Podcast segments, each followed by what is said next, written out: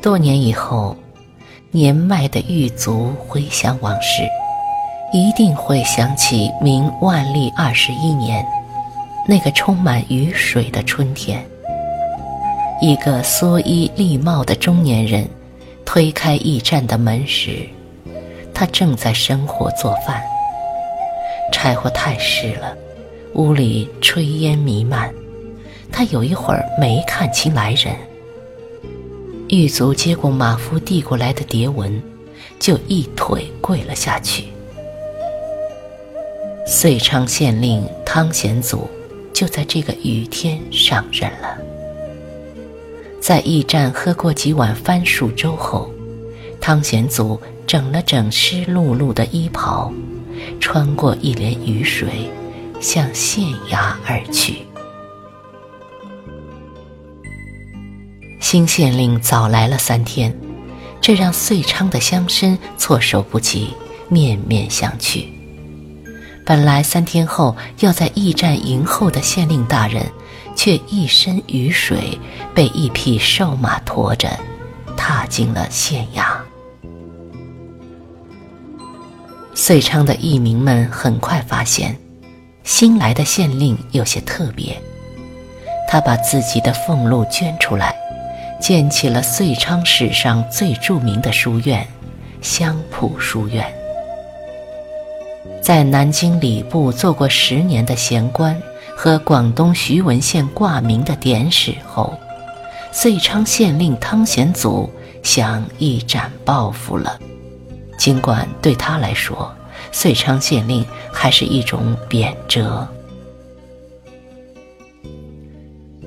万历二十一年三月十八日，汤显祖在雨水中踏进遂昌县衙。三天后，就撑了一把油纸伞前往孔庙，探看诵读的诸生。和万历年间遂昌的经济一样，孔庙里的献学讲堂已颓败不堪，春天的雨水从屋檐上滴答而下。在屋中形成了一个个小水洼，诸生们躲在简陋的房子里面壁读书。香浦书院在五月的一个阳光明媚之日动工了。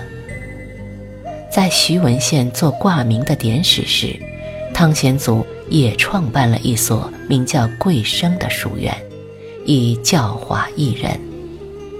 贵生书院修葺之后，尚在徐闻，而相浦书院现在已经无迹可寻了。据当时的记载，书院学舍可容六十人，另有社堂。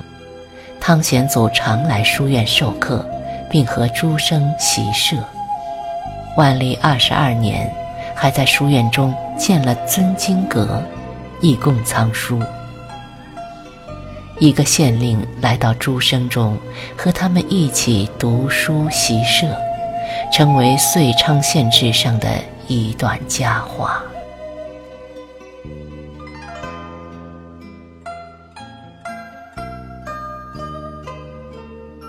遂昌地处浙西山区，素有“九山半水半分田”之说，民穷而山水丰美。